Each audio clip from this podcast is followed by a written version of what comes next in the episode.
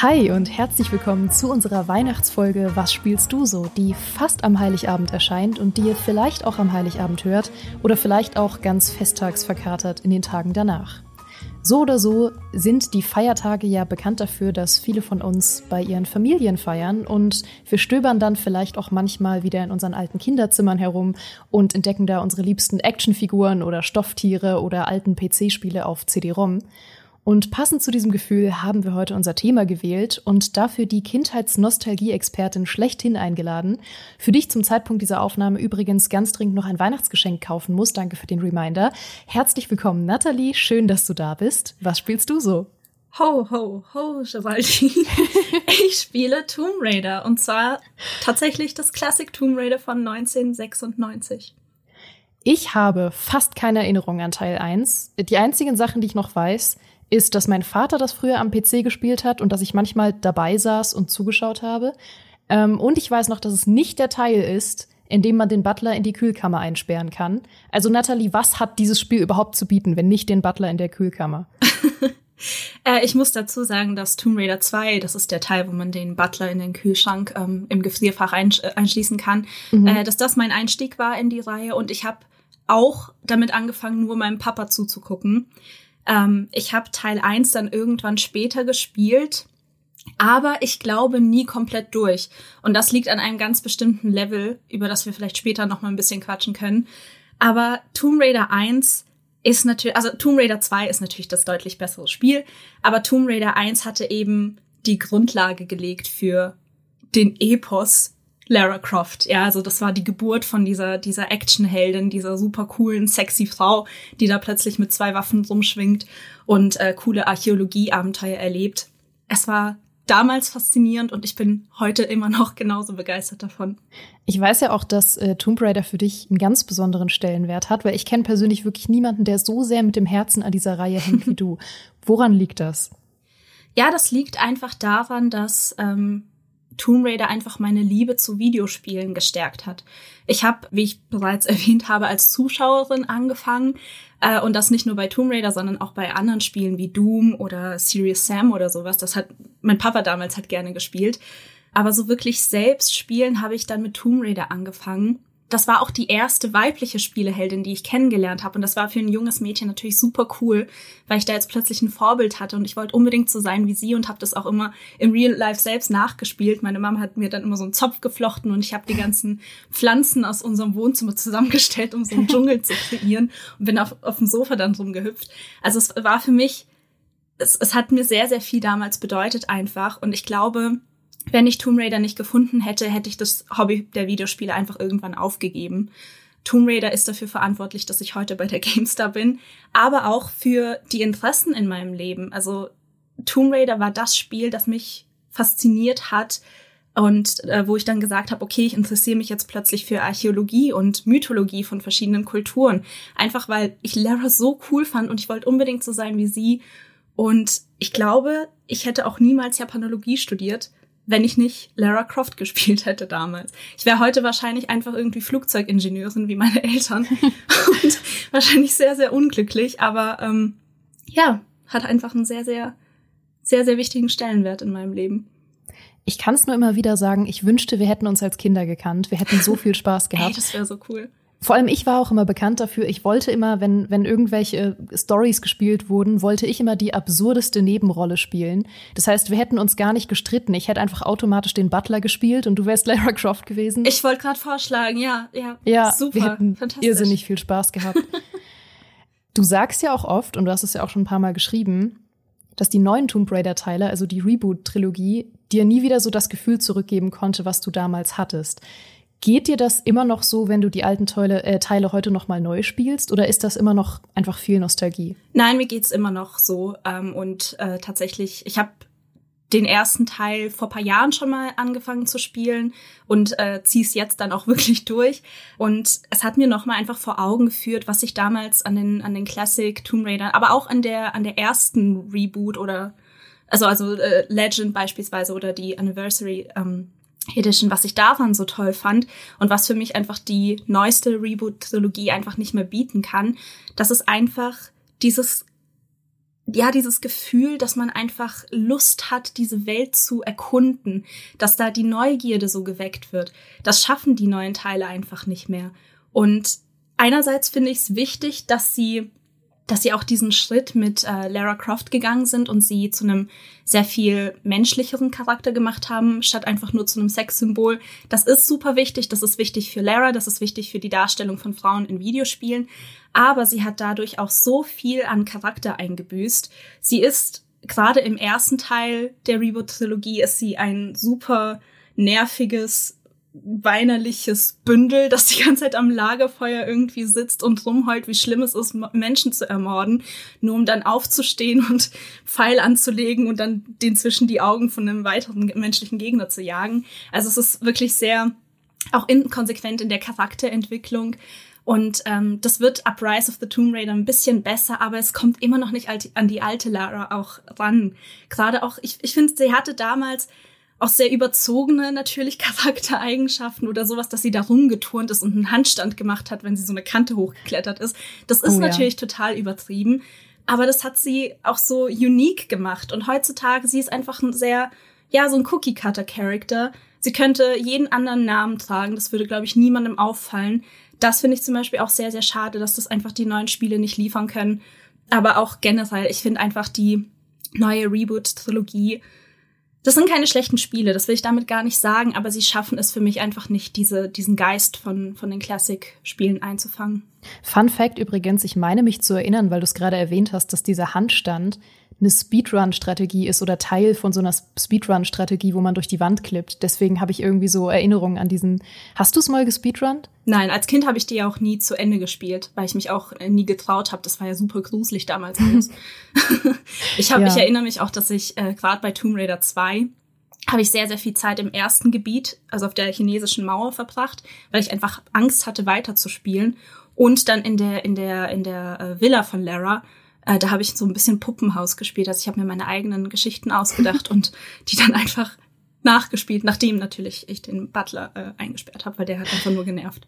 Natürlich. Wir hätten uns so gut verstanden. Ich habe genau so habe ich Spiele gespielt über Jahre. Also wenn ich Spiele gespielt habe, die ich noch nicht verstanden habe, äh, ich glaube, das erste, wo ich mich daran erinnern kann, dass ich das so gemacht habe, war Zelda Majora's Mask. Habe ich einfach Roleplay in der Welt gemacht, ja. habe einfach meine Geschichten gespielt und bin im Dorf rumgelaufen und habe mir ausgedacht, was ich da gerade erlebe. Es war auch schön. Ja, habe ich mit Rennspielen zum Beispiel auch gemacht. Da habe ich mir auch immer irgendwie ein Haus auf der Karte rausgepickt, das mein Haus dann war. Und dann habe ich meine Kinder zur Schule gefahren und so ein Kram. das fühle ich so sehr. Und wurde irgendwie 50 Mal überrundet von der KI. Oh, das fühle ich so sehr. Ich habe gerade eine Idee, brillante Idee für einen weiteren Podcast. Da müssen wir mal, müssen wir mal im Langformat drüber sprechen, sehr, sehr wie, wie anders wir Spiele als Kind gespielt haben. Du hast es ja schon angedeutet, dass du äh, gewisse Sachen anders wahrgenommen hast, jetzt wo du es nochmal gespielt hast. Äh, was hast du denn da so erlebt? Also es geht in beide Richtungen. Ähm, es gibt Sachen, die ich, die in meinem Kopf einfach sehr viel cooler waren, als sie tatsächlich sind. Aber auch umgekehrt. Ich kann ja vielleicht mit dem ersten Punkt anfangen. Äh, ich meine, dadurch, dass einfach diese Reihe so viel bei mir ausgelöst hat und auch ähm, ja, einfach meine Fantasie angekurbelt hat, hatten die Spiele natürlich sehr, sehr viel Zeit, da in irgendwelchen geheimen Kammern meines Gehirns so ein bisschen zu marinieren und ich habe mir vielleicht ein bisschen, ja, das alles schöner vorgestellt, als es letztendlich ist. Also gerade was die Vegetation zum Beispiel angeht und wie die Level generell aussehen, hatte ich das im Kopf sehr viel lebendiger, sehr viel atmosphärischer in Erinnerung. Und wenn man das jetzt natürlich gerade den ersten Teil spielt, es ist sehr düster, weil der erste Teil, der spielt sich auch hauptsächlich in so ähm, abgeschlossenen Räumen ab, also entweder in irgendwelchen Grabkammern oder halt Höhlen. Und wenn man da nach oben guckt, dann ist da einfach nur schwarz. Also es gibt auch keinen Himmel oder keine Decke oder sonst irgendwas. Es ist einfach nur schwarz. Das wird im zweiten Teil ein bisschen äh, offener, ein bisschen freundlicher, ein bisschen heller. Aber in meinem Kopf sah das doch nochmal so ein ganzes Stückchen anders aus. Aber es gibt auch Sachen, die mich jetzt ähm, ja überrascht haben, weil ich habe ja schon gesagt, dass ich den ersten Teil nie zu Ende gespielt habe, weil irgendwann kommt dann ein Level, der Palast des Midas. Und der hat für mich als Kind einfach absolut gar keinen Sinn ergeben. Ich habe einfach nicht verstanden, was man da machen muss. Und das liegt einfach daran, dass die Rätsel, also man muss du, du bekommst ja keinerlei Hinweise. Man muss diese Rätsel sich einfach selbst erschließen. Und in diesem Level geht es darum, eine Tür zu öffnen, die dann aus dem Level hinausführt. Und dafür braucht man drei Goldbarren. Das Problem ist allerdings, dass man innerhalb des Levels nur so einfache, so stinknormale, ich weiß nicht, Eisenbarren oder so einsammelt, die natürlich die Tür nicht öffnen. Und ich habe einfach als Kind nicht verstanden, was ich machen muss. Es hat für mich einfach keine logische Erklärung gegeben. Und jetzt habe ich diesen Level nochmal gespielt und ich dachte schon so, boah, nee, also ich weiß ja, das ist mein Nemesis. So, ich bin bestimmt noch genauso dumm wie, wie damals. Ich krieg das bestimmt nicht hin. Dann habe ich mir aber mal bei Google angeschaut, wer dieser Midas denn überhaupt war. Und plötzlich, plötzlich hat sich vor mir eine Welt eröffnet. Und ich finde dieses Leveldesign so cool auf einmal, weil dieser König Midas, das ist eine mythologische äh, Gestalt. Und der wollte irgendwie der reichste Mann der Welt werden und hat durch eine List äh, es so hinbekommen, dass ihm die Götter die Gabe erteilt haben, dass alles, was er anfasst, zu Gold wird. Das wurde ihm dann später zum Verhängnis, weil auch sein Essen und Trinken dann zu Gold wurde. Aber das ist halt der Schlüssel zu diesem Rätsel. Und das wusste ich damals einfach nicht. Also für mich hat das keinen Sinn ergeben. Ich habe die Statue von König Midas in dem Level natürlich gesehen, aber ich habe nicht eins und eins zusammengezählt, dass ich diese Eisenbarren da in seine Hand legen muss, damit die halt zu Gold werden. Das habe ich erst jetzt verstanden. Übrigens, Fun Fact, ich finde, das ist auch einer der coolsten Tode in Tomb Raider, weil wenn man als Lara auf diese Hand klettert, wird man zu so einer Goldstatue und ähm, kippt einfach um. Das ist sehr cool. Oh. Habe ich damals aber auch nicht gemacht, weil vielleicht hätte ich es dann verstanden, so, hey, guck mal, die wird zu Gold. habe ich einfach nicht. Ich habe diesen Raum gesehen, dachte mir so, ah ja, schön, cool, weiter.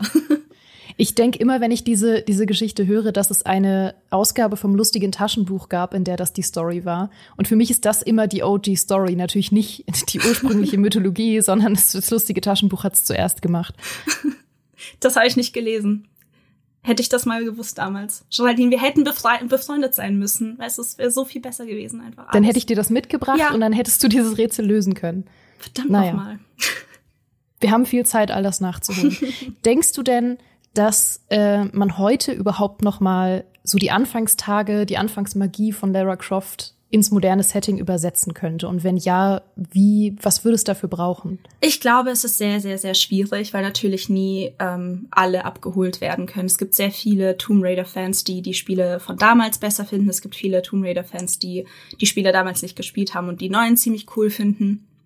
Ich glaube, was der äh, den Spielen gut tun würde, ist einfach diese das Weglassen der Formelhaftigkeit, das es jetzt bekommen hat. Mhm. Gerade ab äh, Rise of the Tomb Raider wurde es sehr sehr stark zu diesem Hey, willst du noch irgendwie 50 random Geocaches einsammeln, die wir alle auf der Karte markiert haben? Ist bestimmt lustig. Es ist gar nicht lustig. Es macht einfach keinen Spaß. Und das Coole an Tomb Raider war ja immer, dass diese Geheimnisse auch so furchtbar schwer waren, die irgendwie ausfindig zu machen. Also gerade auch jetzt, wenn ich das wieder spiele und mir denke, ey, du hast wirklich jeden Winkel abgesucht, du hast da diese Geheimnisse gefunden, diesmal hast du dich richtig gut angestellt, good job, Natalie. Und dann komme ich zu der Level-Zusammenfassung am Ende und dann steht da irgendwie Secrets 2 von 6 gefunden. Und du denkst dir, damn it, wie? Wie habe ich das schon wieder verpasst? Und das war halt das Coole daran, dass das so unfassbar schwer war. Das Spiel hat dir das nicht vorgegeben. Und die Geheimnisse waren halt nicht auch einfach nur irgendein Sammelkram einfach nur um des Sammelns willen, sondern es waren nützliche Items, es waren Medikits, ja, die man sonst irgendwie nicht so viel, äh, wo man nicht so viele zur Verfügung hatte, die ziemlich wichtig waren. Oder irgendwie Munition für die Schrotflinte oder sonst irgendwas. Neue Waffen konnte man so auch finden. Und das, also da stand wirklich was auf dem Spiel. Und hier, also bei Rise of the Tomb Raider habe ich das, also nach zwei, drei Geocaches habe ich gesagt, das ist mir zu blöd. Das mache ich nicht. Und diese Formelhaftigkeit hat es eben für mich so ein bisschen auch zerstört. Ähm, ich glaube, es würde den Spielen auch gut tun, ein bisschen von dieser, von diesen Open-World-Ansätzen wegzugehen. Tomb Raider war immer, hat sich immer in so Arealen abgespielt, die zwar verwinkelt waren, aber halt nicht den Anspruch hatten, irgendwie so eine super offene Welt irgendwie zu darzustellen. Und ich glaube, das könnte dem einfach helfen, das so ein bisschen wieder einzufangen. Ja, dass man nicht irgendwie einfach in dieser Welt herumläuft und ähm, nicht weiß, was man irgendwie da noch reinpacken soll, um die irgendwie interessant zu gestalten, sondern dass man auf reduziertem Raum einfach sehr, sehr coole Geheimnisse mal einbaut. Ähm, und wie ich schon gesagt habe, Lara muss einfach irgendwie wieder ikonischer werden, irgendwie herausstechen. Ich finde zum Beispiel äh, mit Aloy ähm, aus Horizon Zero Dawn haben das die Entwickler sehr viel besser hinbekommen, da irgendwie eine, eine bemerkenswerte junge Frau zu kreieren, die auch einem in, in Erinnerung bleibt. Das schafft die neue Lara einfach noch nicht. Und ich weiß, es ist schwer und es ist wahrscheinlich auch ein Ding der Unmöglichkeit, mich da nochmal zufriedenzustellen, einfach weil ich die Classic Tomb Raider Spiele über alles liebe. Aber ich glaube, es gibt auf jeden Fall noch Potenzial nach oben, wie man das wie man das, was die Reboot-Trilogie angefangen hat, noch ein bisschen besser machen kann. Weil es sind ja keine schlechten Spiele. Also das hört sich immer so an, wenn ich mich aufrege, aber ich finde nicht, dass das schlechte Spiele sind. Ich finde, die sind super schön inszeniert. Die Action-Szenen sind sehr cool. Klar, man kann kritisieren, dass es diesmal jetzt irgendwie ein bisschen mehr Action gibt und auch mehr menschliche Gegner. Und dass es ähm, so den, den Fokus auf Erkunden und so verloren hat. Aber dafür wurde auch Tomb Raider 2 schon damals kritisiert, 1997, dass es mehr Action hatte als der erste Teil.